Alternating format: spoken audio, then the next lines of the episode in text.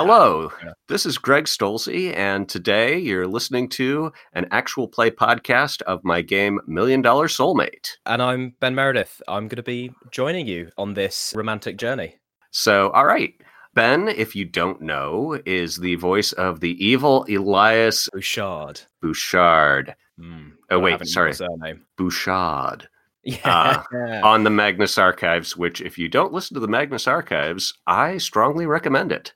Yeah. No, it's a solid one. It's always nice to be on something like this because I'm just a fan of the Magnus Archives as well. Um, and I'm also in a couple of other Rusty Quill podcasts Rusty Quill Gaming, which is a Pathfinder actual play, and Stella Firma, which is an improv comedy uh, sci fi podcast. Just to do my little bit of, hey, getting it out there. Yeah, yeah. Do you ever listen to Nicole Byers' podcast, Why Won't You Date Me? no, I haven't heard of that one.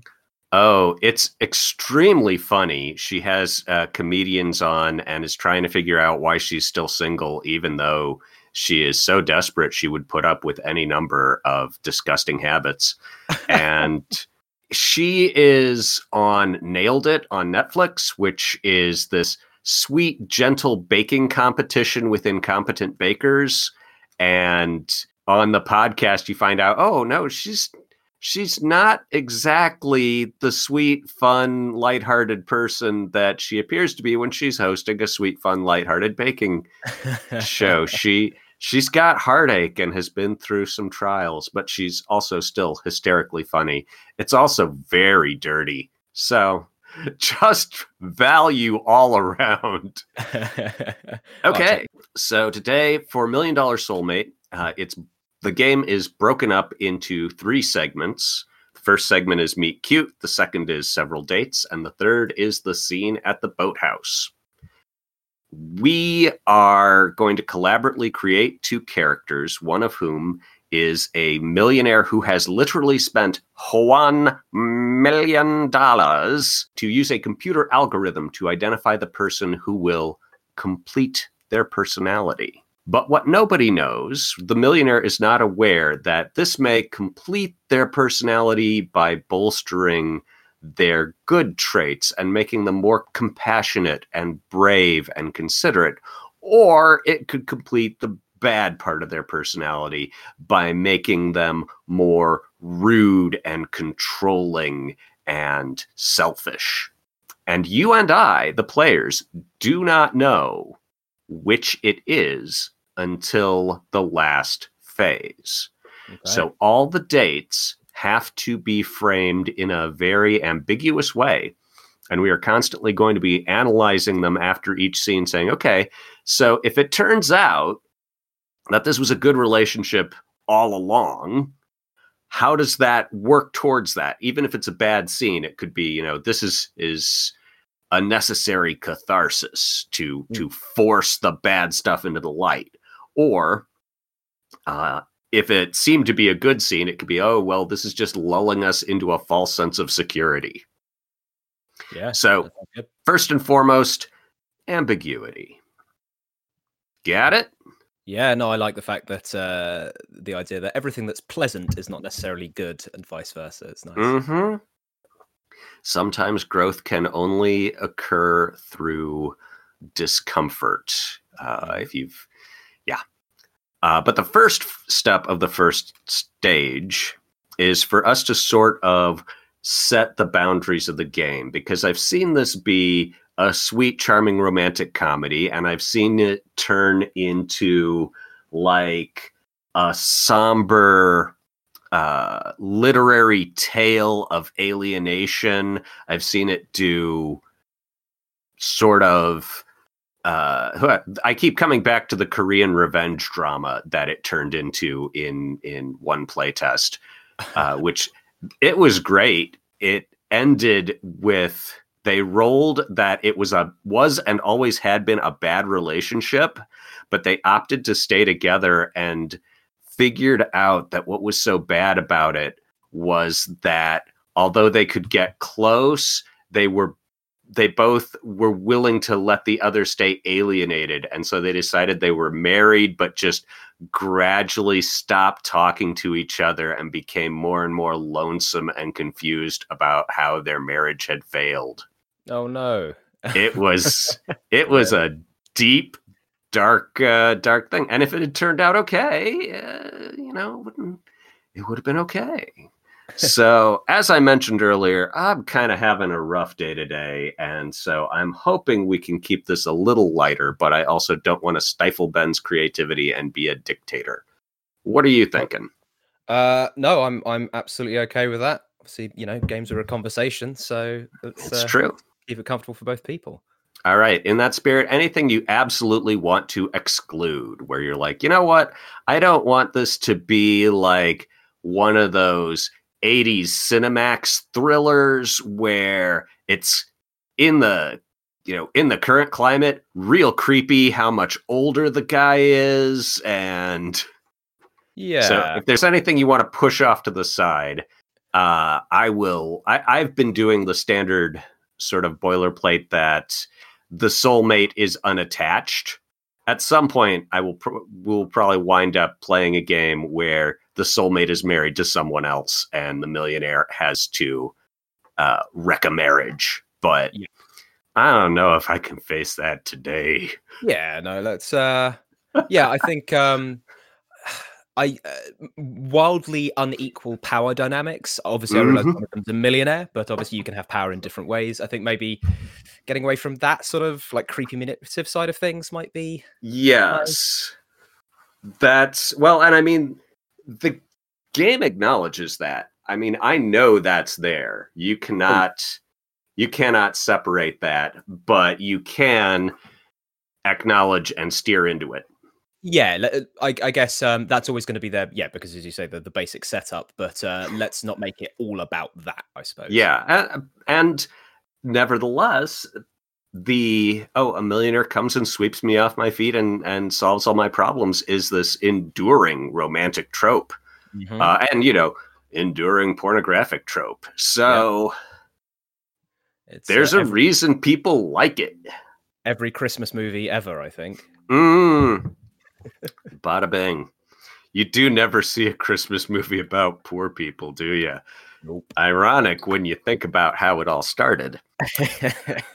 all right. So uh, I think we've got a good grip on our light tone. Mm-hmm. Uh, do you want to be the millionaire or the soulmate? Uh, I I think uh, the soulmate is is speaking to me at the moment. So okay. All right. So that means because the millionaire has so much uh, disproportionate influence it, within the the fiction of the setting, being rich and all, the mm-hmm. soulmate gets certain advantages under the rules. And the first advantage you get is that you get to you get first mover advantage. We are going to collaboratively develop these characters by answering six questions about each of them. And we will each answer some questions for the other character. Now, if I say something about your character that you don't like, you've got a veto. Uh, you know, if we get to, oh, your place in society is that you're homeless and addicted to meth, you can say that's a it's going a little far, don't you think?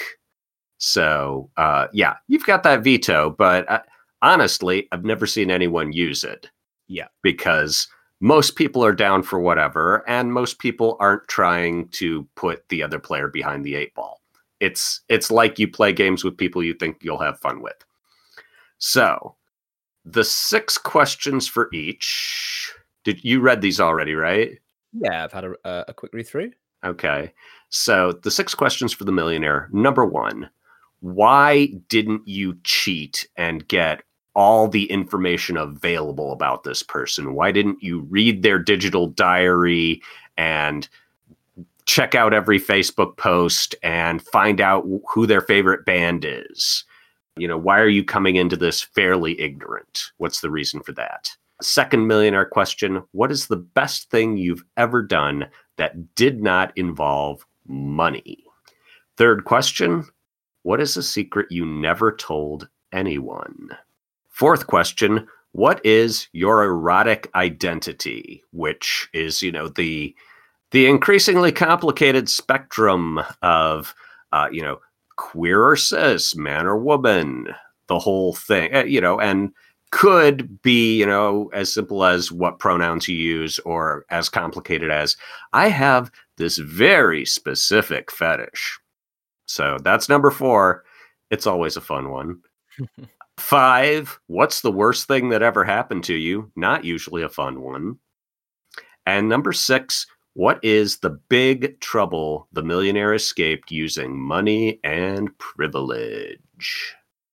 So think about those six questions because you're going to be answering several of them. Mm-hmm.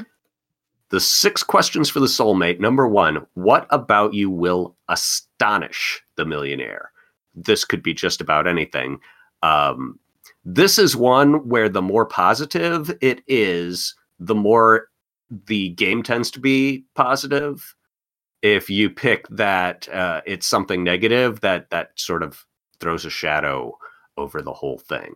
Yeah. The way the questions are structured, they tend to get more intense. So, you know, number one, fairly benign. Number six shows both of you at your worst.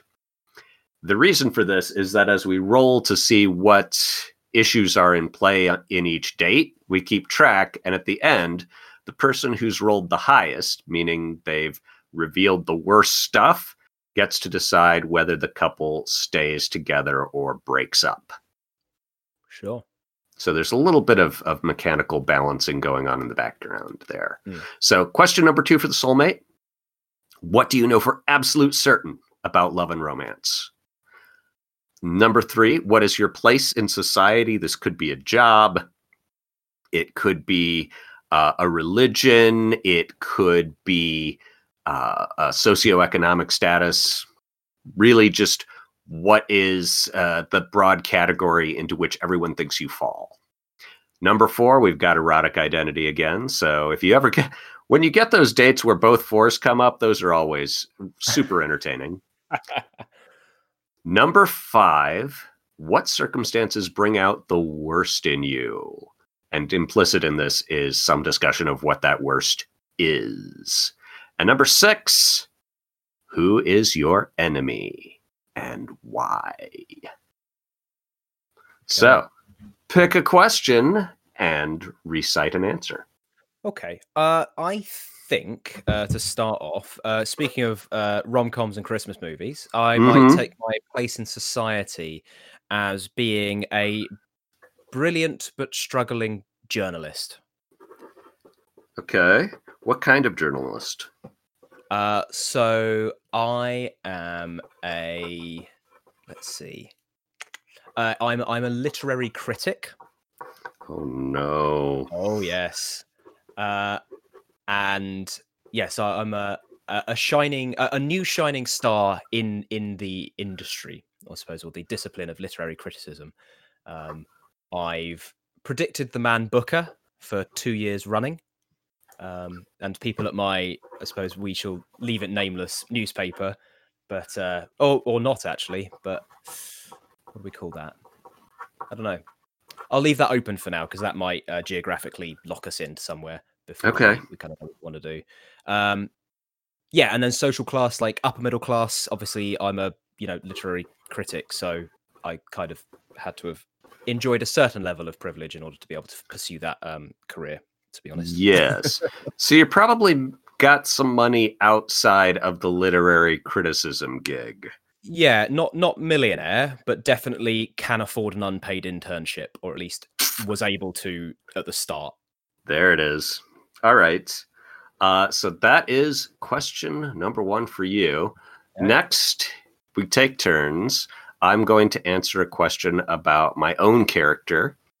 Uh, then you'll answer a question about the soulmate. I'll answer another millionaire. You'll answer another soulmate.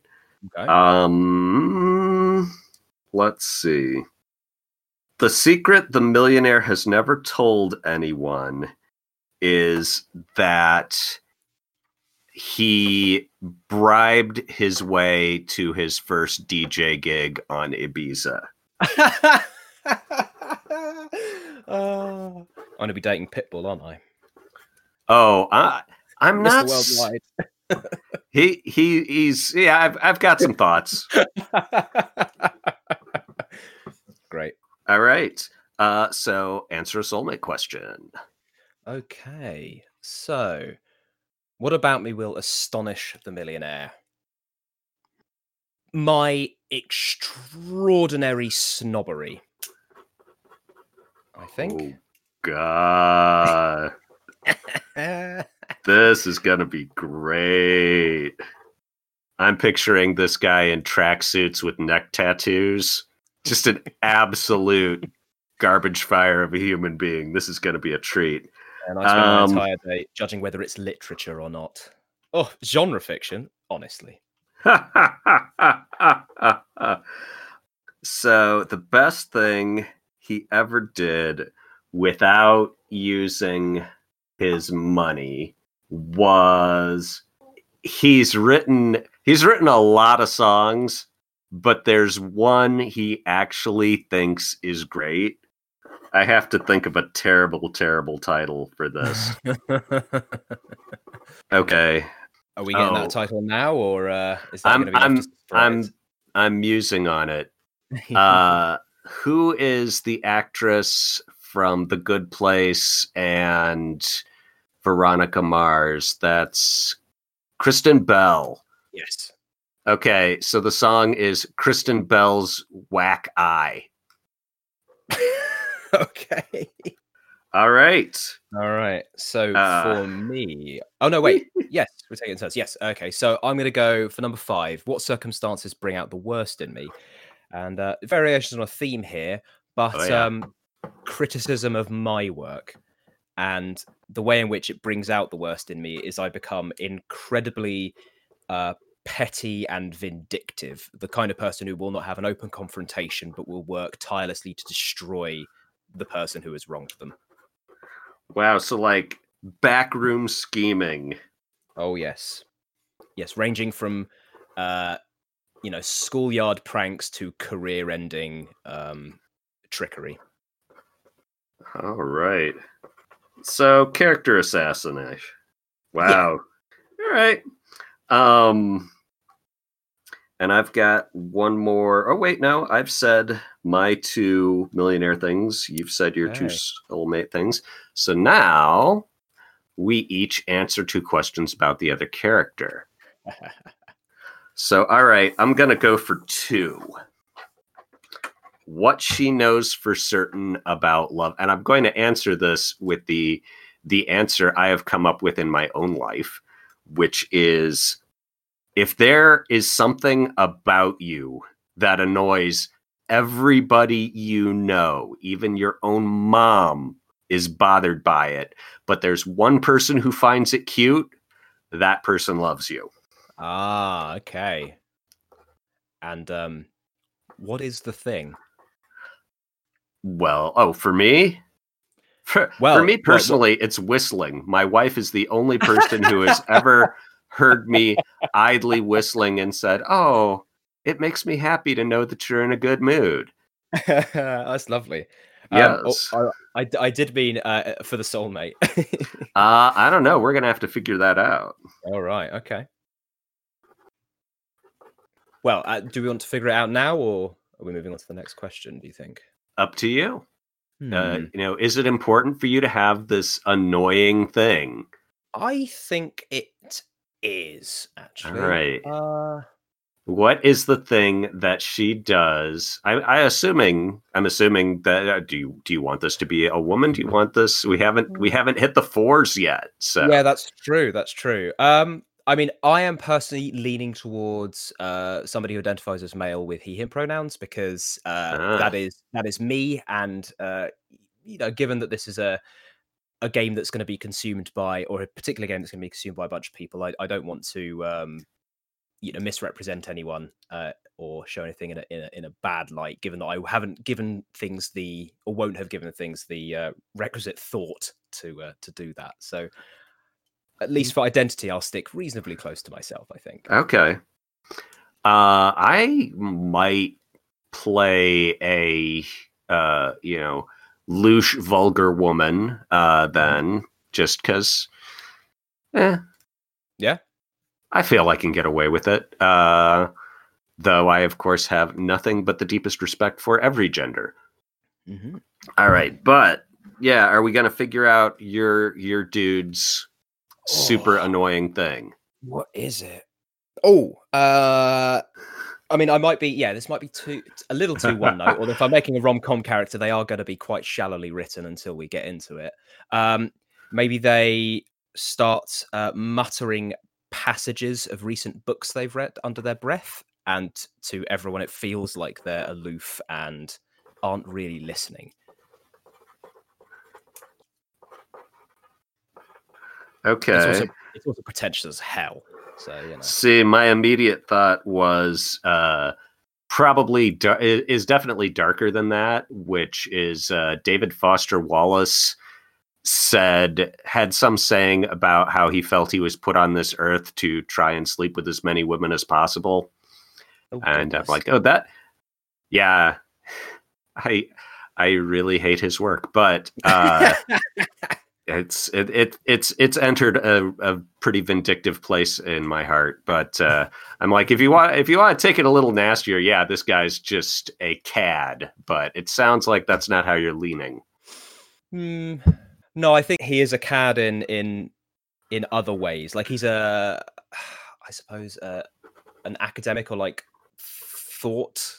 He, he's a he's a cad in an intellectual space, I suppose. all right intellectual bully Yes, absolutely, hundred percent. I am also going to just pull down a copy of Shakespeare so that I can recite things to myself. sure uh what you can't do it from memory Oh, I'm the worst English student in the world, but absolutely not. No. okay so that was my first question about the answer about the soulmate all right uh what is all right give me an answer for the millionaire Okay, right. So, what have we had so far? You haven't had the cheat code option, right? I have not Okay. Why did you take? Didn't you take the cheat code option? I so I think potentially um, it's just an idea of of fair play. I like the idea that you know, as as a DJ, you're kind of you're up there, you're putting yourself out there, um, and kind of to, although you've used your money to get the the certain off um, and to construct the meeting, you don't want to have an unfair advantage, right? right so and you know confidence Yes, that's it. If you can't do it off your own back, maybe you have like a this kind of sense of fair play extends as far as uh, you having a crap load of money, and then it kind of just gets a bit muddled, and Mhm. you don't really notice that element of it. all right uh so i've got one more for you right Du-du-du-du-du. So I'm gonna go with who is your enemy and why. And Okay. her name is Beverly Montcrief, whom you slept with and then trashed her novel, and she has not been able to get anything published since. Oof. Yeah, that's uh, that's fair. That would make an enemy of anyone, I think.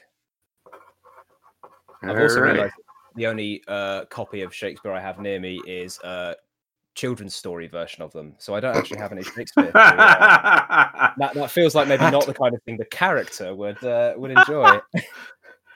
And then Lady Macbeth sang the king a lullaby, and he slept so deeply. oh yes, Oh, I've got a copy of Beowulf. That'll do.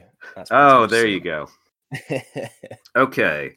Uh, all right. Give me another. We've got one unanswered question for the soulmate and three for the millionaire. okay, so this is uh, step five. Yeah, I think. I don't know where we are. All right, fine. We've Well, I've gotten lost. Okay. let's let's um fresh out the millionaire, I guess. So, so which ones remind me? Which questions have you had answers to? all right. Why no cheating? Fair play. Uh, the best thing that she has done without using her money was writing Kristen Bell's whack eye. and the secret she never told is bribed her way to her first DJ gig. And so we are left with erotic identity, the worst thing that's ever happened to her, and the big trouble she escaped with money and privilege. Oh, okay. The worst thing that's ever happened to you is um you didn't cause but were present um on a really uh horrible yacht fire in the Miami Keys. So there was another artist was having this, you know, cool yacht party. Something went wrong, and uh, a lot of people got injured.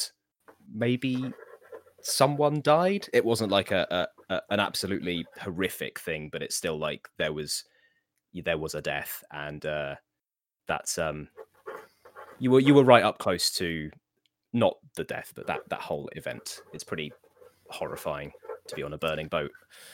I think the guy who died was called DJ Archangel. Oh no. He's in How- heaven now. Yeah. if that were a novel, uh, my cat, I feel that soulmate would probably roll their eyes when they read that. All right. Uh, uh, uh, uh, uh, so your first question was okay.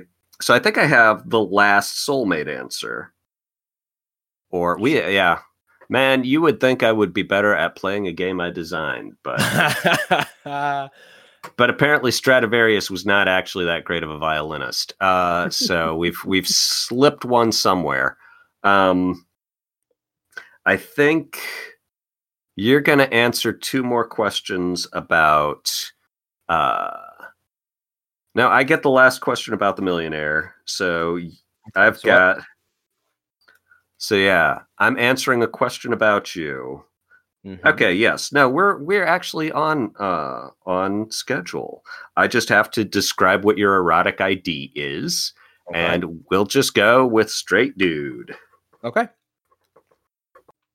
And yeah, tempting as it is to put entitled as an element of your sexuality, I'm going to leave that off just as a favor to myself. Um, All right, so you've got the choice between uh, the millionaire's erotic identity or the big trouble she escaped by being rich. oh, oh, they're both meaty questions. Um, hmm.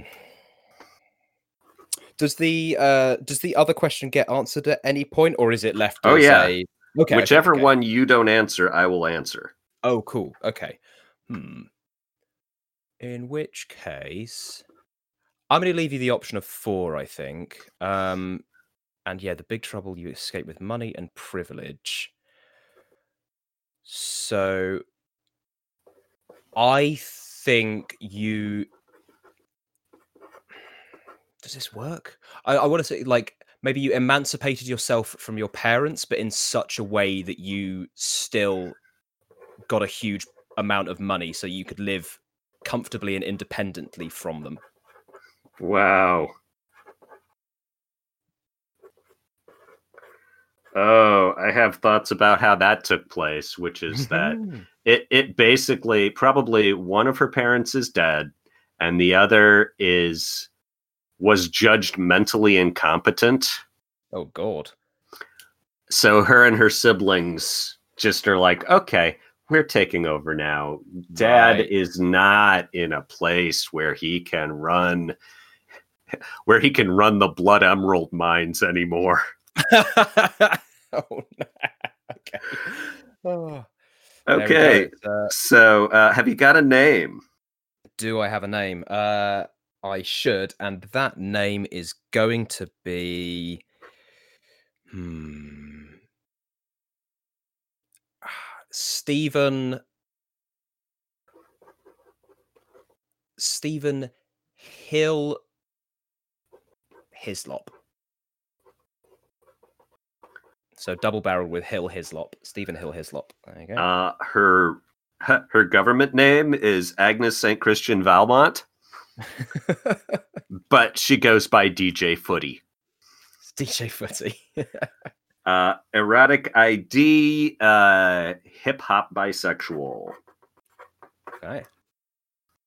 Okay, so the first step of or the last phase of meet cute i guess is that the millionaire player in this case me describes how their character ensnares the soulmate Mm-hmm. and so this and the presumption is that this ensnarement works Yes. because otherwise there's no game. So I'm picturing Agnes St. Christian Valmont is like five foot one and teeny tiny and is always in these puffy tracksuits. Uh, she has the skyline of a major city. I haven't decided which major city, but it's tattooed on her neck like Wow. a choker. I'm like New York, Seattle, London. Which has the distinctive skyline? It's not Los Angeles. Um, I'm thinking probably Seattle. So Okay. she's got that, and also a third eye tattooed in the middle of her forehead. Bowls. So extremely, extreme, don't give a fuck energy just radiating off her in waves.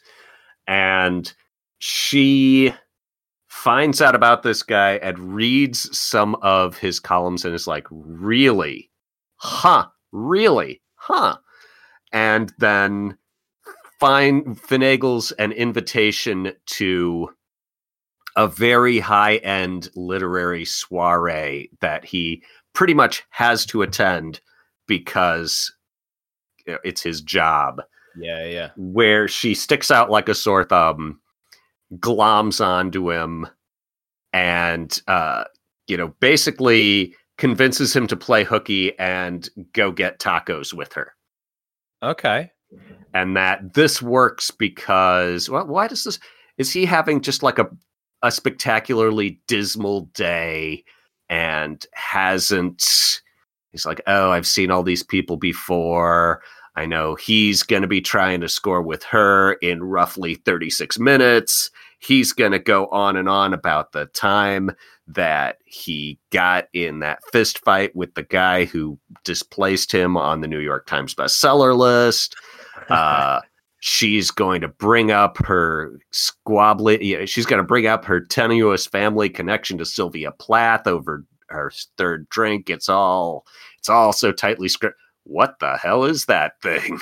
yeah, I like that. I like the idea that yeah, he's he's so bored of the same old and is it definitely feels like the kind of person who becomes so wrapped up in themselves. Uh huh. having this other person having Agnes come in and just yeah blow a hole in the wall, even if it's not necessarily something he would necessarily like, is so different and exciting that Uh-huh. like, okay, I have to see what's going on here, you know, for good or ill, obviously, and Right. And successfully at this point. But at some point, you, know, probably ask why is she here and not getting thrown out? And it's like, oh, yeah, her family owns a good 40% of the paper. So ah, nice. Okay, we always send them invitations. This is just the first time anyone's responded. Mm-hmm. Mm-hmm. All right. Uh, so do you want to play f- through that, or do you want to just say, okay, that worked, and they make an appointment to get a first proper date the week after that, or something? Uh, I, I think I'd like to have maybe a, a, short conversation at the taco truck. Uh-huh. So like the the hook's already in. He's Mhm. gone with it. He's already bunked off. Um so yeah, like just just uh seeing that like that question of like why did you come here? I think I would like to uh to play through. Oh, well, you know, I've always been a huge fan of Colette. And when I uh, read your thing on the new scholarship about Colette, I thought, oh, wow, if only I could meet this luminous intellect and have uh, the beams of light that radiate from his powerful brain hit the dirt that is me. Maybe some beautiful plant will grow up. And then she takes a giant taco bite. uh, uh, well, um, I suppose. Well, I, I, I have to say, I'm I'm flattered, obviously, by that. Well, quite frankly, you know, pretty obvious. I see what you're trying to do here, but um, What am I trying to do here? I hardly ever know what I'm trying to do. well, the beam of light that shines from my brain onto your dirty form, uh, he says, I suppose looking at her in a way that very much implies that he does not think uh, her form is dirty at all. Um, so I think there's a there is a little bit of lust there. Aha. Yes. oh yeah, Um, she she would hop up on a stool, you know, cross her legs in a rustle of tracksuit vinyl and say, "Oh, it's not my my body is perfectly clean. It's my mind that's dirty." Hold on a sec. Pulls out her phone. My I'm clean, baby. It's just my mind that's dirty. Maybe with John's track. Uh, Hang on a minute. I've I've got lost. Pulling out phone to show off like No, she was making a note to herself. Oh right, okay. Fair enough. Uh, um well, uh Dirty Mind, eh? Um that's well, maybe at some point I might be able to um explore that dirty mind in co- conversation maybe I have never seen a guy turn as red as you are now, accepting natural gingers. Wow. You look like a lobster. Well, I I suppose I'm not really used to somebody being so forward. Um but um yeah, uh, but maybe we could get drinks or, or something maybe maybe you maybe somewhere that you uh in your world, I suppose. My my world can be so boring sometimes.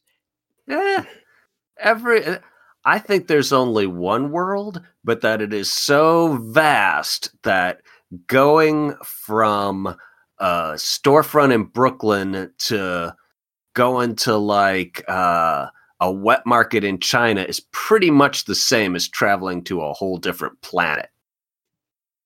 Huh. Yeah. I wrote a song about it called Planets. really? You wrote a song? Is it um Is it that? i- i- why the note of surprise, English boy? Well, I, I, I, I just um, may I inquire as to maybe the the genre of this song? I don't think it's one I've I've heard. The genre is awesome. And she pulls the phone out again and dials it up, and it's terrible. It's just like terrible derivative club music. and uh, yes, Stephen looks absolutely mortified that somebody is playing their phone in in a public space where other people can hear it. It's like, oh no, uh, well, I, I, uh, yes, no, that's um, that's fine. Uh, I, I get the, I get the point. I think you know, the the broad, the broad beat, uh, as it were. Um, I, I, I, must confess, I haven't really listened to that sort of um, music before. Uh, but um, well, I mean, maybe we could go somewhere where you can sh- show me that sort of music. All right. I know someone who's spinning next Friday. It's this club that's illegal. I- I- It's illegal? great. Oh, yeah. Uh, people wouldn't go there if it was permitted under the law.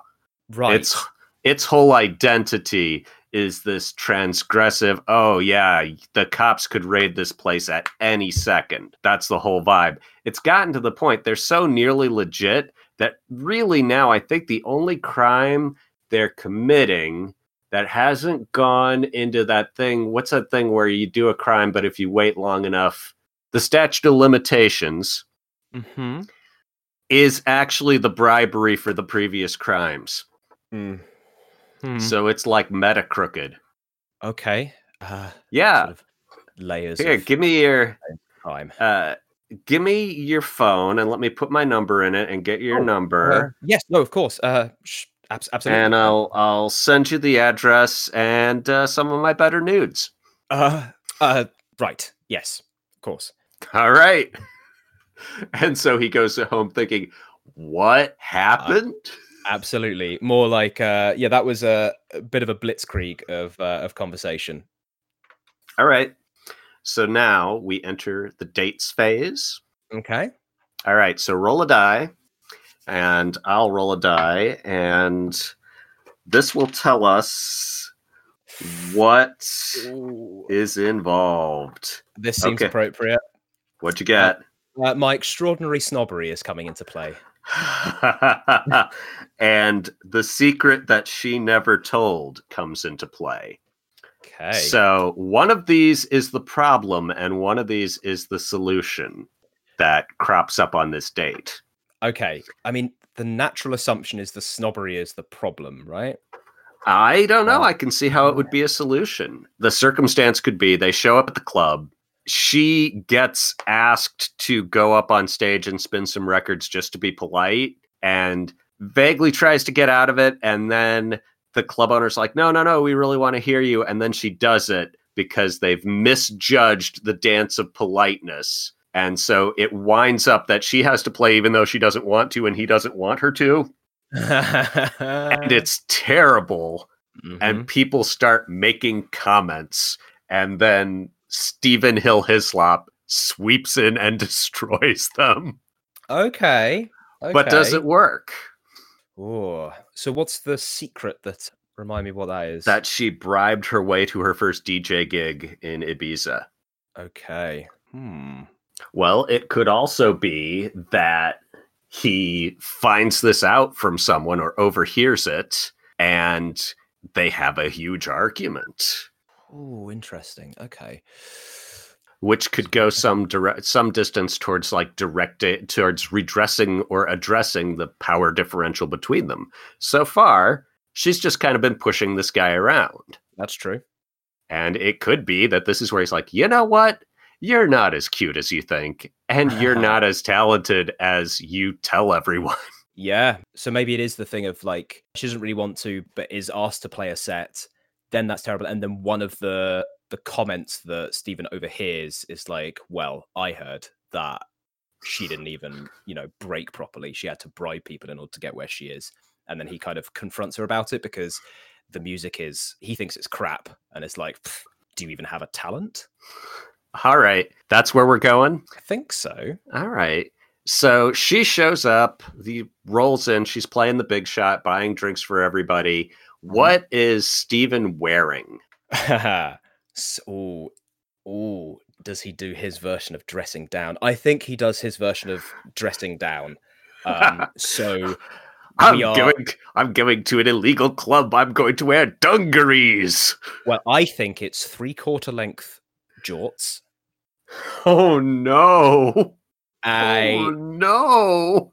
tank top, but with a waistcoat.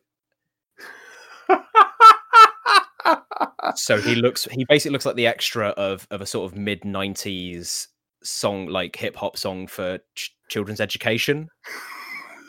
Uh, so yeah, he turns up like that because he's like, "This is this is what cool people wear, I suppose, who are in the music world." uh, and I'm picturing her in like a semi di- a, a sort of diaphanous, semi-transparent, iridescent tracksuit. Wow. but this time like giant stiletto high heels. So now she's like suddenly she's like five four, and with her hair all teased up, five eight. Ah, and I think actually, yeah, we didn't establish Stephen's height, and I think uh, with with a height of five foot one, the differential is important. I think he's about five foot seven. Okay. So he's slightly on the shorter side, um, for a man, and maybe the fact that she's slightly taller is uh, not a, a motivator potentially of of the argument. Maybe he feels a little bit emasculated by that. Well, it's only her hair that is now taller than him. But Anything though, right? yeah, a, a fragile ego takes only the tiniest little tap. Mm-hmm.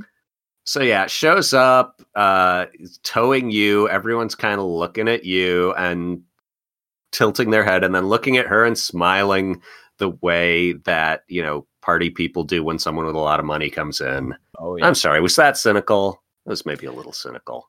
Well, I don't necessarily disagree. I didn't say it was wrong, but it's That's cynical. Yeah, that's very fair.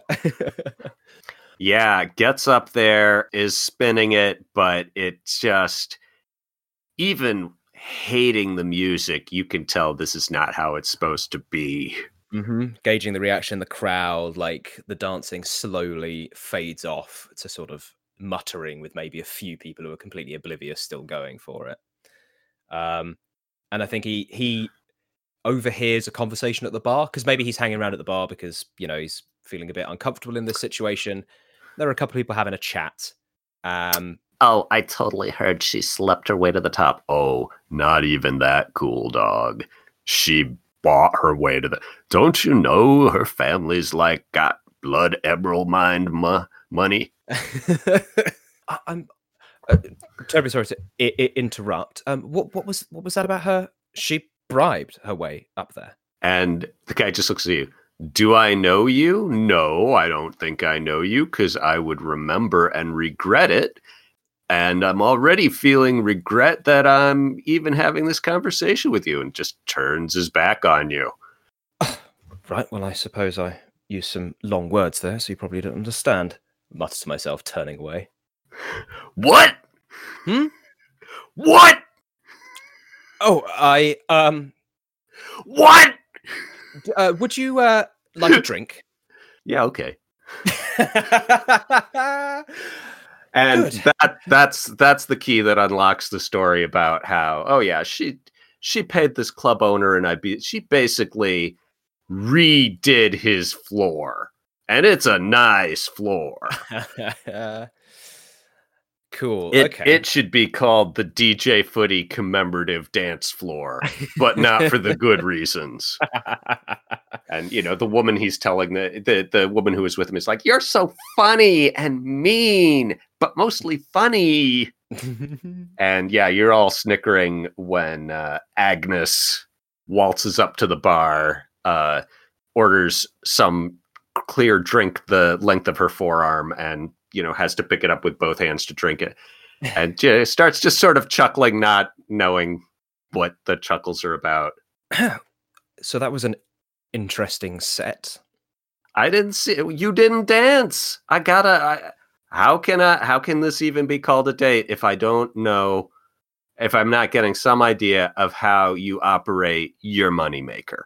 Well, I suppose I would need uh, some compatriots to, to dance with, but nobody was really in the mood, it seems. So I thought you were supposed to be a sort of celebrity here, weren't you? Oh, I don't know if I'd say celebrity. She preens a little. well, I mean, I suppose people who spend a lot of money around always become a, celebrity of sorts, regardless of, um, well, talent. Hey, what? Listen, I refuse to act ashamed about having money. Everybody wants money and that and yet when you have it, you're supposed to pretend that you don't. This is you British are famous for this, right? Isn't it your queen the one who's always driving around in a beat down Land Rover? Well, the you know the the the yes, well it's it's it's not very proper to sort of flash your cash around. There's such thing. Why not? Because of class, obviously. Because of yeah, well, uh, you know, class consciousness is something else that the British are famous for, right? So, wait, are you assuming that I am what some kind of ignorant knucklehead because I can't be bothered to pretend to be poor when I'm rich? No, I just have heard maybe that you bribed your way up there, and, and quite honestly, I I think that is well, it shows. Wow, she turns extremely pale what? and just turns around and walks out. I'm a critic. I have to be honest with my opinions. Are you going to follow her? Or are you going to stay at the bar? I think I'm going to follow her. All right. She's I, just walking down the street. I'm just giving uh, you some honest feedback. Some guy comes out and is like, "Hey, can you spare a quarter?" And she shoves him out of the way. wow. I'll kind of stop at that point because I think she's obviously much, much too angry to to be talked down. And uh, look look down at my phone. Uh, consider deleting her number of like, well, that's a lost cause. Um, accidentally see go into the gallery, see some of those nudes, and think hmm, it's probably worth another shot. And I think I don't know. Do we think the Okay. date ends there, and we we have? Oh a- yeah, I Yeah, think yeah. that's okay.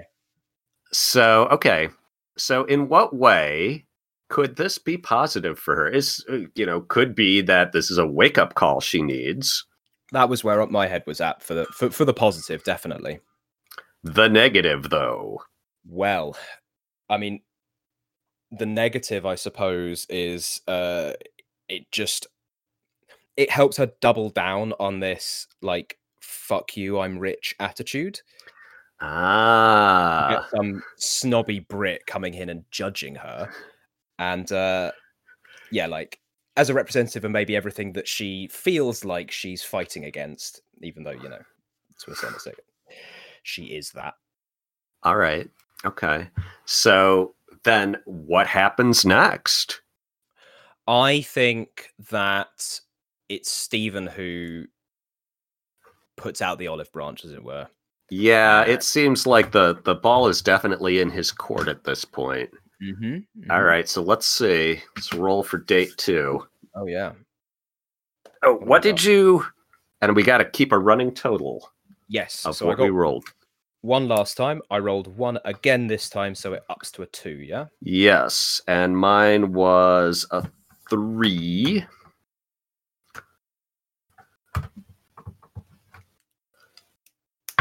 And I get a five. Okay. Man, I was hoping that uh, I keep winding up due to the the vicissitudes of the dice, being the one who decides if the couple stays together or not. Because Ah. if you have the highest total at the end, that's that's your prerogative. But like, I'd like to see someone else do it, and yet here we are. So okay, this has to do with the yacht fire Oh the- wow. the death of DJ Archangel and your knowledge that if there's only one person who finds something attractive, Yeah. all right. Okay. So So how I does think- he make amends? Yeah, so I think that so the way that he tries to make amends is that she's obviously very spontaneous and um you know out there and bold, so maybe she's the kind of person who would like surprises. And he kind of entices her back with this promise of a surprise and the surprise that he has planned for her because again there's this whole conversation about class is like maybe he'll he'll show willing and have a bit of um, obvious expenditure and um, he has booked a table on a floating restaurant um, so it's not millionaire territory uh, but he's got some means himself so has has booked a really nice table in probably like a really really lovely river restaurant that's floating on a boat All right. Uh so yeah, she shows up dressed a little more normally. okay uh you know you can still see she she's even kind of pulled her bangs down so they're kind of draping over the uh, forehead tattoo uh and yeah it shows up uh so i guess if it's a boat restaurant you would have to board all at the same time Ooh, oh, I was thinking it was it was docked, but actually I like that. Yeah, it's like a river cruise kind of thing. okay That that makes that's nice. So yeah you you arrive there and she's sort of standing in line arms folded and she's like oh when you offered me a surprise i thought it was going to be that you were going to be i don't know polite or nice or something but i guess a boat's okay too Well, I I am being polite and not look, I'm sorry. Okay? I was uncomfortable in that situation and I lashed out. For all I know, your music is extremely good and that was a bad crowd. Uh, I'm I'm a literary critic, not a music critic. So for all you know i mean how What- do you the the great thing about music is that it's universal and if you got the beat that makes you move your seat it doesn't matter what language it's in Well, maybe it was just the wrong beat, or that night my seat was not in a in a in a in a mood to be moved. You know? Uh, People have off nights, so yeah, some some places have bad energy, but uh, I'm just asking for a bit of a fresh start. Well, I may have gotten mad because uh, no nobody jumps when you put your hand on the place that doesn't hurt. You know what I mean? Mm-hmm. It's I know. I mean All right. it's it's true. I uh I did kind of bribe my way to the front of the line. Speaking of which, she, you know, takes your hand, goes to the front of the line, slips the guy some money, and she's like, "Oh, my feet are killing me. These shoes are ridiculous." And you have to agree because even though she's dressed down a little bit, the shoes have these like three inch platforms. well, I suppose a little bit of money can go a long way. I see that. You have no idea. I mean, the music business is one of those things where, yeah, you really can get these come from nowhere success stories, but honestly, they're not as common as you want them to be. Like everything else, it's there's a lot of who knows who and nepotism and whatnot. Oh, you're telling me. Well, one of the reasons I was so keen to get away from that party to begin with was I just knew everybody and everybody knew everybody else, and you were the only interesting or new thing that turned up. Thing, nice. Well, Aren't you supposed to be a writer who takes care with his choice of words and whatnot? I'm not a writer. I am a critic. oh, Yes, I write, but I don't. but only in pursuit of the larger goal of engaging with the writing other people did. Yeah, well, basically, yes, and you know everybody has an Man. editor. How many people read your column? Read my column. Well, uh, my column is one of the more popular things in in the Seattle Times. I'll have you know. Is it though? It is though. I kind of want to find out. I've, I kind of want to go on Twitter and say, all right, which do you go to first in the paper, the literary review or jumble? Well, f- one, I don't have Twitter because, quite frankly, social media is a waste of time. And number two, I I think well, it depends on who you ask. Uh, I Uh, suppose that's true. Uh, most twi- Twitter is more like anti-social media, but you know, if you if you want to be in music, you gotta have the media presence. Whereas, I suppose if you want to pick apart literary fiction, it's a different what different galaxy, pretty much. Yeah, I mean, I know I, I know some authors who are on Twitter, but uh, honestly, I just think it's a bit crass. On it, you know, really, your work should speak for itself. You know what? Well, okay, there we agree. But if a but if work speaks for itself, what's the point of the critic? If I'm thinking of music critics here, do I need to read a 1200 word analysis of an album when I can just listen to it and make up my own damn mind? No, so this is the problem. Look, some people don't know how to like things, so it's our job to tell them whether they should like it or not. You know, we're better at this now. We're professionals. So Who doesn't know how to like something? You just like it. right.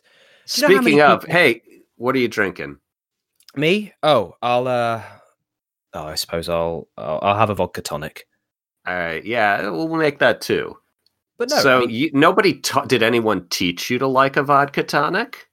well, actually, yes, it was my my mother's favorite drink and uh so I picked up the taste. Wow. Okay, that's that's interesting. My dad was a martini drinker, and uh, he used to say, "Oh, martinis are like breasts." Where one's not enough, but three is too many. But then later on in life, after mom died, he uh, he stopped saying so much about three being too many. Right? What's an interesting analogy? are you do you really think it's an interesting analogy or are you just saying that while you think about breasts Uh can't it be both? fair uh, all right so how does the how does the yacht fire come up well, um, yeah, we need to get to yacht fire and you muttering passages from books.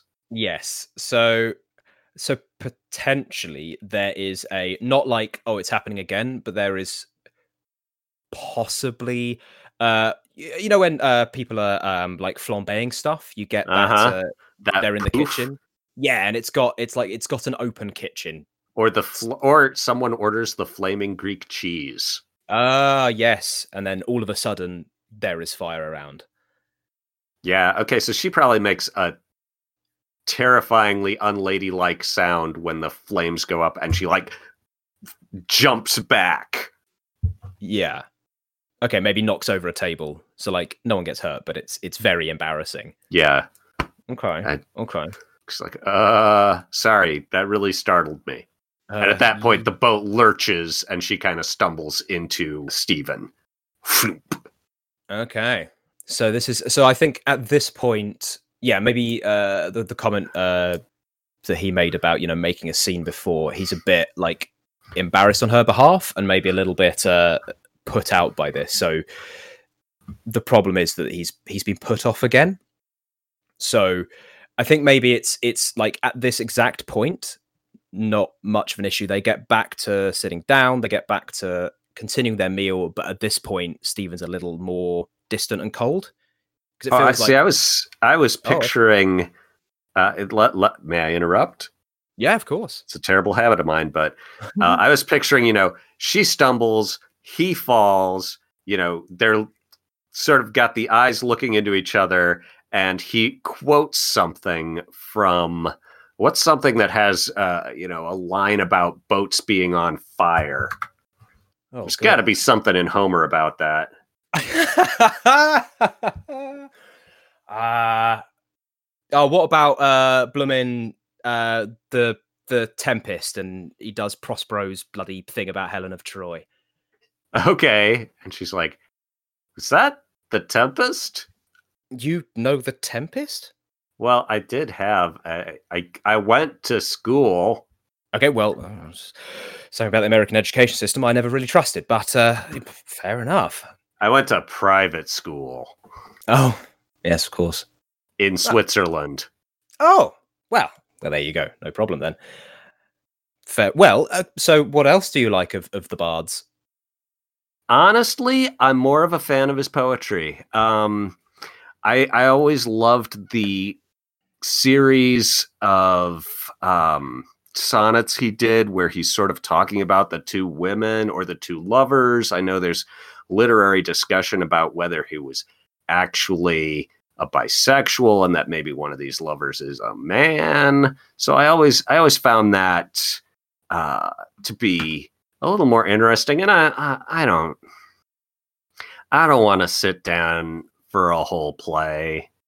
Uh, you're gonna you're not this is not gonna make you like me, but the idea of sitting still through a whole bunch of monologues uh, just I can't do it. My Oh. attention span's too qu- too small. Well, I have to say, I've never really liked the theatre either. And honestly, all these modern ad- adaptations of Shakespeare are just terrible, to be honest. They're always trying to reinvent the wheel in a way that doesn't really need to be done. I mean, you just got to read the prose. Just read it, and you can see the the skill and the artistry there. Wait, so you think that I that you think that a person who does not have the energy and time to sit through a 3-hour play is going to take 6 hours to read that same play? well, you can break it up. You can't tell the actors to stop, can you? Well, maybe you could bribe them to do. Hey, What? That She was a like- joke. it's like your jokes are mean. You make mean jokes. Well, of course, you're also mean when you're serious. Well, maybe maybe I'm just a bit mean. I am a professional critic. Maybe it's seeped into my soul. Uh, could be. I don't know. Um, and I'm sorry about getting jumpy there. Uh, I haven't been on a boat for a while. I kind of developed this fear of them. Check this out. And she leans in and points to a part of her scalp. She's like, I don't know if you could here feel that. You feel how it's a little rough? Yeah. that's a little bit of a scar. My hair caught fire when I was on a boat fire. Holy shit! Really? Yeah, it was.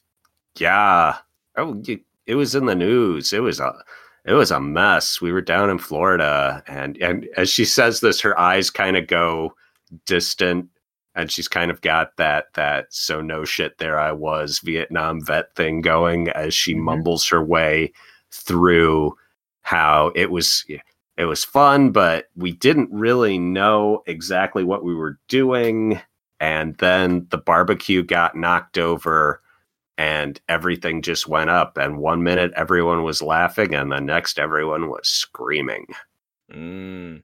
Okay, I think at this point it's um so Steven's been like like transfixed by the story, um, and then sort of absent-mindedly, like he's kept his hand on the sort of scarred bit of her head. Uh-huh. And mutters something about uh, I don't know enough literature to be honest to, to be able to do it off top of my head, but uh, there's got to be some blooming passage about is it kitsuguri, the Japanese gold, you know, putting pots together back together to make it more beautiful when it's broken, kind of thing.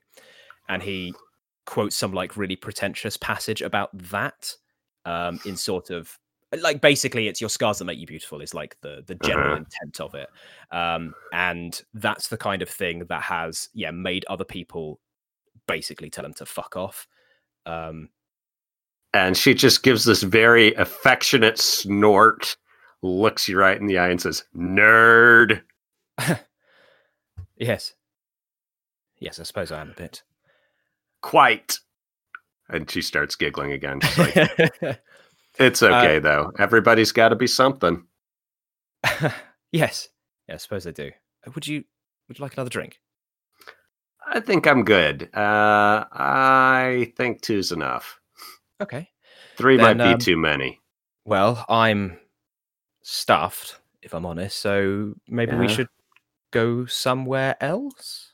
Sure. All right. So is that is that scene, or do they go somewhere and do something else? Oh, I was thinking your place or mine was the okay. All right. Because I think so, that yeah. went quite well. Yeah. So they go off rolling the hay he finds out about all the other tattoos. and uh, okay, so now date number right. three. Now, this does not have to be in chronological order. This could be another important date like three months later. Yeah. Okay. Well, uh, do we need to? Should we do the what could have been good or? Oh yeah, yeah, yeah. Absolutely. Well, I think so. What could be good is that they're both showing some vulnerability Mm-hmm. and she is uh, you know setting aside the the aggressive facade a little bit and and opening up about stuff that really hurt her mm-hmm. uh, and they're both more, uh, becoming a little willing to deflate each other and be deflated yes definitely but on the bad side Oh, that was an almost a relentlessly positive scene. Um, oh no, I'm losing my touch. what could be bad about that? Hmm. Um, well, that she gets into his pretentiousness. That's true. Yeah, maybe he. Yeah, he just encourages her to be a bit more of a a snob herself. Okay, and you know she did reveal that she knows Shakespeare, and yep. so okay, all right. So should we roll for the last date? Yeah, I think so. All right. So did we get did we get covered how that could be bad? Yeah, I think it. Yeah, it in, invites her into a pretentious mindset, uh, it, and you know maybe even deeper than that. It they each feed off each other's desire to self-inflate. Yeah. Oh yeah. It's like, oh, what's better than one egomaniac it's two egomaniacs, each trying to be the principal egomaniac. Oh God, that yes, that could become just extraordinarily insufferable. All right. Oh, and we got six. Oh, there's no chance for me to catch up. Yeah, I got a mere 5 mm-hmm. Oh, that's my the thing that really gets me going. My worst thing. That's criticism of myself becoming extraordinarily petty. All right, and the and it it's involved with her eh, parental emancipation. Oh. Okay, so huh, which is the problem and which is the solution? Hmm. it's hard to see how criticism turns me into a petty saboteur is a solution to anything. Yeah, yeah, I I think so. I think that's the problem. Uh, all right, so the solution will, uh, you know, for better or for worse, is going to be that she has all this control of all this money. Mm-hmm. Um, so is it a few months later they've settled down into some sort of regular thing? Yeah. Now there's a question. Are they the we're going out type or is it more they will periodically meet up for a fling and like neither of them are saying like oh this is a full relationship but it's you know it's slowly morphing into that even though they're like ah oh, we're still you know we're just friends. What are you talking about? We're friends. We do things together as friends, friends with benefits. Occasionally we have sleepovers. Uh, he said, I love you the other night, and I didn't know what to say back. But we're yeah, just friends. Maybe maybe that's it. Maybe it's it's just after he blurted that out. Uh-huh. And, and after that. Okay, yeah. He blurted that out and she like turned absolutely she was just like in shock. Mm-hmm, mm-hmm. The beat dropped, as it were. so okay. this is the date after that, and um,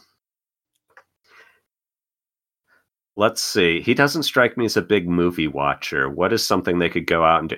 A uh, a gallery opening. Oh yes, but it's like cool and funky. Right. Okay. All right, what, and this is are they have they have they traveled for this? Is this like have they gone to like the New York? Uh, yeah, to New York or something. As like no, I think it's in their hometown. Okay, okay, so still in still in, in Seattle, Seattle, apparently. Yeah, we have. Yeah, we kind of we defaulted to that, but you know, the Space Needle's cool. Yeah, we were we were guided by a neck tattoo, as it were.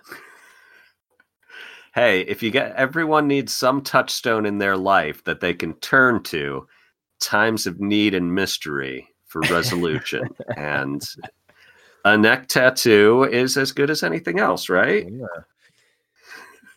If, if, you in the in these troubling times of coronavirus, you may find consolation by consulting your rabbi, imam, priest, or neck tattoo. So yeah, they show up. Uh, so that they're going to this uh, this opening, and her older sister is with them. Oh right, okay. And and talking, and they're kind of muttering about dad. And when you show up, you overhear, listen, you have got to step up with dad. And Agnes saying, and I thought the whole point of the way we arranged things was that neither of us would have to do that, would have to, you know, see what's that we could just sort of wait for God to do his thing. oh, hey, Stephen. Hey. Hi. Hey. Sorry, am I interrupting something here or? No, no, no, no, no. You you remember Evelyn? And she's like, Stephen, charmed as always. Evelyn? Yes, likewise. Uh let's let's Oh, oh, there's your old friend Monty. You got to go say hi to him, uh, uh, Evelyn. Uh, Stephen and I are going to hit the bar. She gets another one of her two handed beverages. Mm-hmm. Yes, well, on a quick glance, I'm going to need it with all of this, um, well, whatever they put on the walls. You don't like it? I, I think it's cool. It's uh, sort of an evolved three dimensional graffiti take. Right. But driving an entire ice cream truck in here is just, I don't know. Did they have to take the wall off? It all seems a bit much, don't you think? Do you not like ice cream? Well, I I do, but they're not serving it. It's, you know, that's the art, right? Yeah. The art of having no ice cream. Oh, Mhm. here I got you something. Is it ice cream? No, it's uh, Ah. it's a key. So yeah, you can just if you want to move some stuff in, um, I can. You know that that room that overlooks the west. Right. I can I can get that cleaned out for you if you want. Oh, y- yes. I, I think I'd like that. Yeah. Okay. Um. Brilliant. All right. Uh, thank you. Hey, gives him a little kiss on the cheek. Cool. Uh, all right. So, I guess how do we get the the self criticism in here? Well, we could So always just have Beverly Moncrief show up. We that's that's where yeah that was my thought as well. yeah, when you when you have a Beverly Moncrief on the wall in scene one, she's got to go off by the end. A Beverly Moncrief on the wall, you say? You mean she's a double threat and is an exhibiting artist here? As oh, well she's as trying to reinvent herself. Yeah. So there's there's some of her some of her lino cuts are up. Yeah. Okay. That makes yeah. So so I trashed her novel so badly that it just destroyed her career as a novelist. Mhm. Any chance she had in literary circles. Oh, grim! What a bastard. Did you ever hear? I'm trying to remember which critic it was. Oh, no, it was a playwright. And there was an actor whose name was Guido Nadzo. And in his uh, uh, review of a play, he just wrote, Guido Nadzo is Nadzo Guido. Oh, And it destroyed the man's career so thoroughly that this same guy who was also a playwright is like, I got to give him work to make up for what I did. oh wow. yeah. oh goodness. For the, just that. Wow, the power of a pun. hmm Well, when it's your name. Yeah. All right. So we're walking around and see the. Uh, oh, and yeah. So Agnes is like, oh, I kind of like this one. This is fun. And she's looking at one of Beverly Moncrief's and she's like, maybe I should get this. Uh, really? In your house? Well, our house now. Uh, yes, but well, if that's the case, having something by Beverly Moncrief in there is Who- quite frankly unacceptable.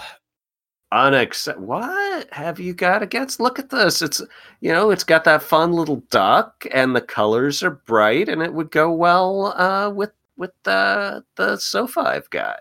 Beverly Moncrief is a hack and a fraud. She wouldn't know the right side of a pen if you stabbed her in the face with it, and apparently it's the same for her art. Wow. So, oh, you know this woman, Well, we haven't met, but um, I know her work. and uh, at that point, you know, Beverly comes up. That's a lie. He's a liar. Okay, well, maybe we've met once or twice. and she gives some specific description of your person where it's like clear that she's seen you naked. Well, maybe three or four times, but it was look, it was a short run thing, and that was before I'd read any of her novels. And she's like, So my novels are more important. Eh, so harming my novels was more important than cherishing me as a person. Have you read them? And she's like, I don't have to read them. I wrote them. And Well, that's Agnes, the problem.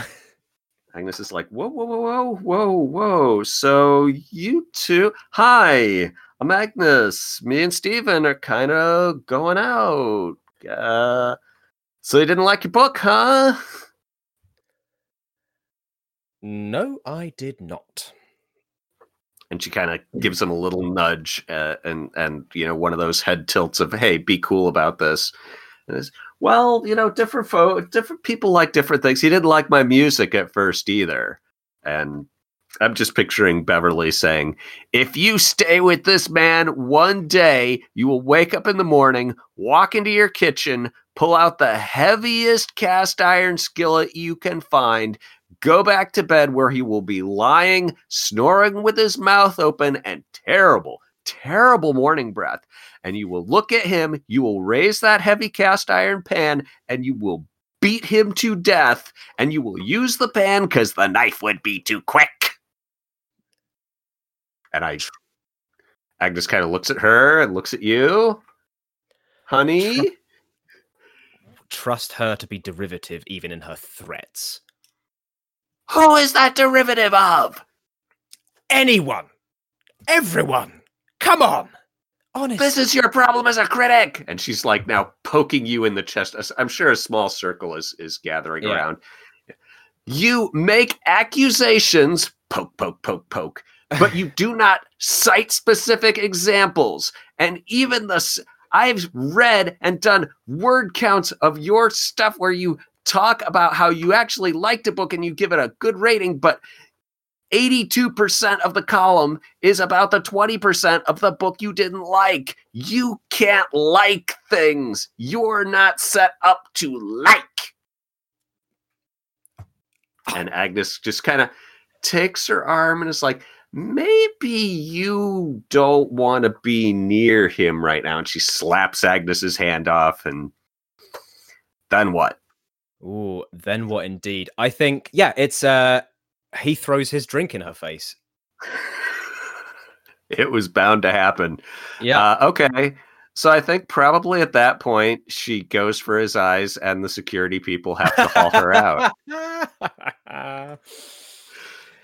Uh, so I'm I'm picturing it movie style where uh, she's like, you know, uh, where she's yelling at him, and he just throws the drink in her face, and then stands there looking snooty, like he expects her to just slouch Slink away Yeah. and then you have the smash cut where he's sitting uh, with like Agnes dabbing iodine on the cuts on his face. He's like, ow, Yep. ow. Got uh I got some tissue stuffed up my nose. Wow. So I kind of want to ask if she was a Spitfire in the sack, but I also am worried about the answer. Well, her abilities in bed were better than her ability to write, at least. Ooh. Hold on. And she pulls out her phone. Note to self something about how she was better than on the uh, on the bed sheets than on the sheets of the paper. Oh, that's not very good, is it? uh, no comment. Ah. oh, right. Wow. Maybe you shouldn't have thrown that drink. At, I mean, I'm not saying she should have gouged your face up like that. Wow, you're you're gonna look like Manuel Noriega if those don't heal up, right? But I don't know. You couldn't you couldn't have chilled her out. well, uh, people can just be so wrong sometimes. Isn't a certain amount of uh what's the word I'm looking for? Ambiguity, not quite ambiguity. That thing where one person likes something and another person doesn't like something and you just agree to disagree. Isn't some measure of that necessary to have any kind of culture? I mean, I suppose, but that's not my concern. I just, ah, especially when it's as bad as her work. Oh, it seemed kind of personal and maybe it was unprofessional to you know put your dick in an author that you were going to review well, maybe it was. Uh, oh, I don't have anything for this. Ah, Yeah, we please you- just go home. yeah well you staying over tonight I think. I think it's best if I went back to my place just for now. Sure, sure. I get it. I just uh yeah, so I mean, and if you want to keep the place and not like move in, move in, that's fine. That's, you know, and she's kind of just her whole body language, she's turning her body away and not meeting his gaze and pulling her hair down so that it forms a curtain between their eyes. Just everything possible to create distance. Okay. as she says, "That's fine. That's fine." Hmm. How do we think the uh, her relationship with her parents factors into to the scene? Is it maybe Evelyn comes back at this point? Oh yeah, distracted. Evelyn's like, "Well, her work's flying off the walls." Dang. Hmm. And Agnes is like, "Oh, did the one with the duck in it sell?" So, um, I don't- Oh yeah, I'm trying to work out a a next step. uh, hmm. So, okay, yeah. Uh, Evelyn's like, I don't think Dad can be by himself anymore. And you know, Evelyn's like, uh, Agnes is like, by himself, he has a full time caregiver. He uh, he lives uh, in uh, uh, you know, he, he's completely maintained. And Evelyn's like, look, physically, he could go on for another 20 years, but he the the doctors say he needs to have familiar faces and familiar people around and familiar and be in in a familiar setting they think he should move back to the house and agnes kind of draws herself up and folds her arms and is like if you want to move him back there well you're living there now so it's your house and if you want to hold you know if you want to you want to have dad that's great. That i'm sure he'd love that uh, to the extent that he's capable of loving anything. Evelyn's like i can't do that alone and i think he needs you. And agnes is like that's i don't accept that. I think you're just saying what i, I don't think you're a dementia expert and I mean, if he needs familiar faces around, what about the nurse who's been with him for for years and years? What about all the staff? Uh, you know, he always he certainly spent more time with them than he ever spent with us. I'm sorry. Uh, I'm I'm sorry, Stephen. Uh, let's. Did you drive or did you take a? Uh, how, did you did you take a cab or why? We've got the car service. I can I can get you sent home. So is this Agnes or Evelyn at this point speaking to Stephen? Uh, this is Agnes speaking to Stephen. Okay, I think yeah, the out here is is while they were talking, Stevens kind of picked himself up uh, and sorted himself out a bit more. Uh, looks a little bit more composed. Says, "I'm, I'm sorry I mucked up tonight. Uh, you were dealing with some difficult stuff. Um, why don't I come over tonight at least, and you know maybe you could use some company." And she says, Oh, well, if it's no problem, but she just like brightens and glows at the thought. Cool. All right. So the good could be that she is willing to call him out on his bullshit and that he is willing to get past his selfish desires in order to console her when things are tough. Yeah. I think the bad is um his like this brief uh brief glow of like selflessness um kind of retreats back and she is she becomes even more self-centered based like they reverberate on each other so this like situation with her father you know from talking to him she becomes more and more adamant about how it's not her problem anymore Uh huh. In the same way that, you know, neither of them even, she kind of suggested that maybe you could have been nicer to this woman, but none of them was willing to entertain the idea that, oh, yeah, you really broke her. You really. It was a clearly quite a one two punch. yeah yes absolutely. I was waiting for the idea, you know, for the classic exchange. I slept with you and you still gave me a bad grade. Oh, you earned that bad grade. oh no It's yeah. wow That's Okay, I got a I got a sidebar for a minute. Have you ever read uh, Dan Savage's columns? I haven't no Okay, so he writes uh, sex and relationship advice, and there was one column I remember where this woman wrote in, and she's like, "So I've been in a relationship with my college professor, and he's married, but they're separated, and he keeps saying he wants to make the divorce final and be with me.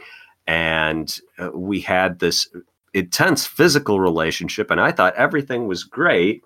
But then when I finished his class, he just seemed to lose all interest in me and said that he's trying to work it back out with his wife and he's he's uh, cut me off. Did I get played? and the answer was just yup. Woof. Yeah. Oh dear. That Speaking of bad rom com characters, that college professor. Yeah, Christ. the worst. yep. And such a hackneyed trope. I know, right? like, guys, be good.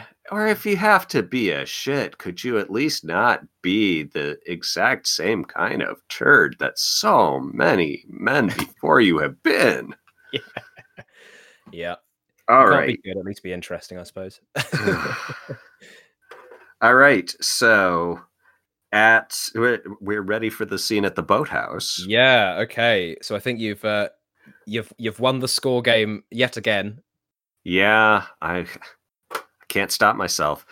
but what happens here is um, we will roll and see if it is and always was good. Uh, but first, what are you rooting for? Are you rooting for Stephen to be the person who makes Agnes better and eh, probably in her case better means more mature? Hmm. I oh, I don't know. I mean personally, obviously I want them to be better people. Uh, and right work but narratively i don't know i think they're both they're both really solid like uh, outcomes really they, well, they yeah, that's fair. They are. They seem like the B characters in a rom com that like there would be his best friend and like her cousin would be the main characters and they're just the wacky couple in the background. and Maybe. so it could blow up and still fit within sort of the rom-com vibe if it's a cautionary tale. That's um, true. Yeah. I don't know. I think I am rooting for them to be good and stick together. Mm. Or, but if they're bad, I think they should break up in a gigantic, dramatic way. Oh yeah, no, these are not the the loveless marriage types. I don't think. whatever their faults, whatever their flaws, yeah, that's not them. So okay, way we works, right. way it works roll a die, I roll my die. If it we total them, if it's even, it's good. I got a four. Oh, and I got a four. Okay. It works out. It's a healthy relationship. All right.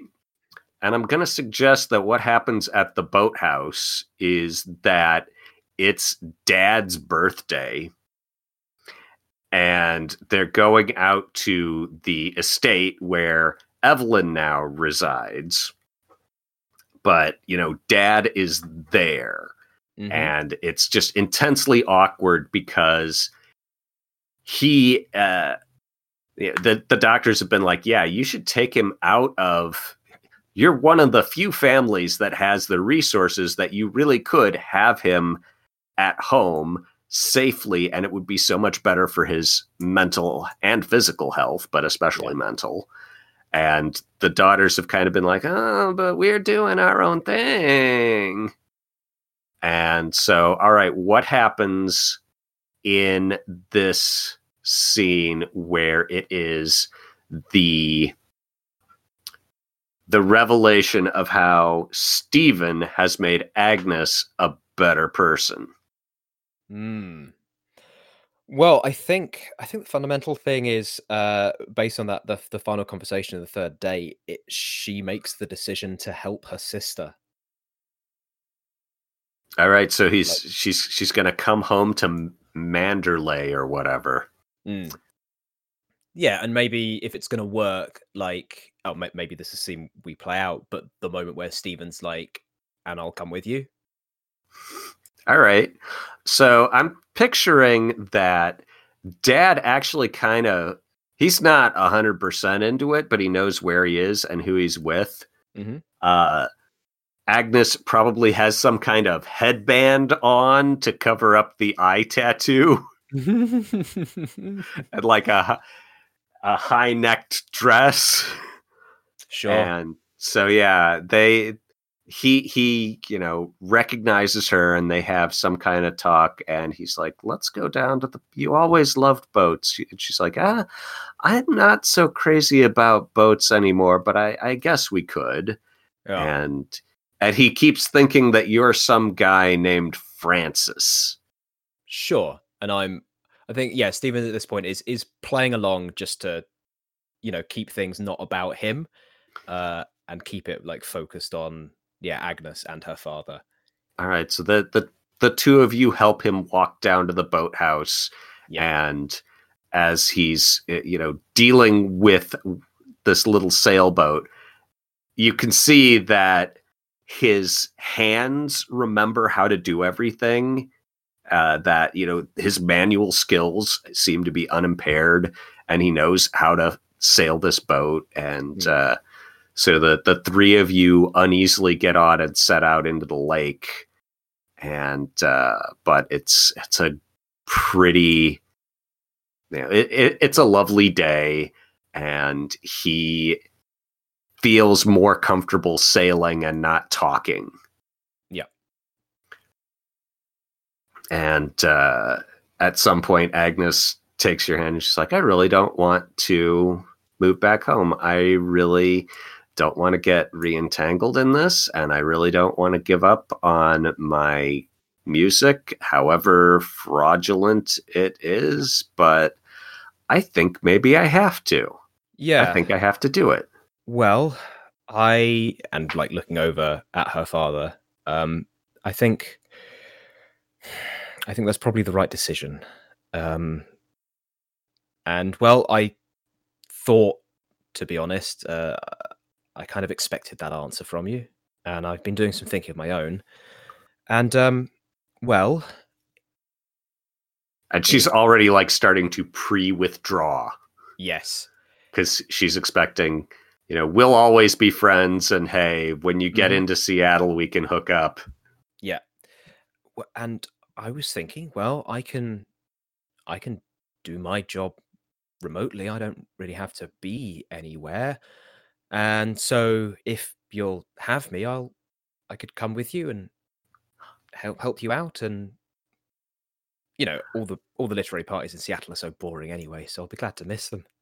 and she says oh yes stephen a thousand times yes huge kiss and the dad's like whoa francis you be careful with my little girl there and roll Oh. credits yeah, I think roll credits. All right so Oh. if if we were in person this is the point at which we would shake hands which All right. I I wanted did- that. They, clearly, this this game was written pre-coronavirus. Yeah. Uh, Well, a, a digital handshake to you, Greg. Thank you very much for having me. yes, that was fun. Uh, do you feel like the arc went well? I think so. Yeah. No, I really, I really liked it. As I said, this is the first time I've played a game that is is like this, and actually the first time I've played a, a two player game. Um, Yes. so no, it's been a it's been a really, really, really good experience. I like the Thank you. the um the healthy balance between having enough structure so that you don't have to do everything yourself, and like it manages the intimacy really nicely. Uh, is- yeah, really it's nice. not like it. I I I, worked on that. Uh, romance games are hard. People Mm. seem to be much more comfortable with a game where they kill a bunch of people than a game where they reveal emotional vulnerability. But uh, you know, I suppose that means it's an unexploited economic niche. There's that cynicism again. Boy, I'm sure hoping. oh no, well, it's, it was been fantastic. I will Good, definitely good. be recommending it to people. Well, thank you so much, and it was a pleasure uh, playing with you.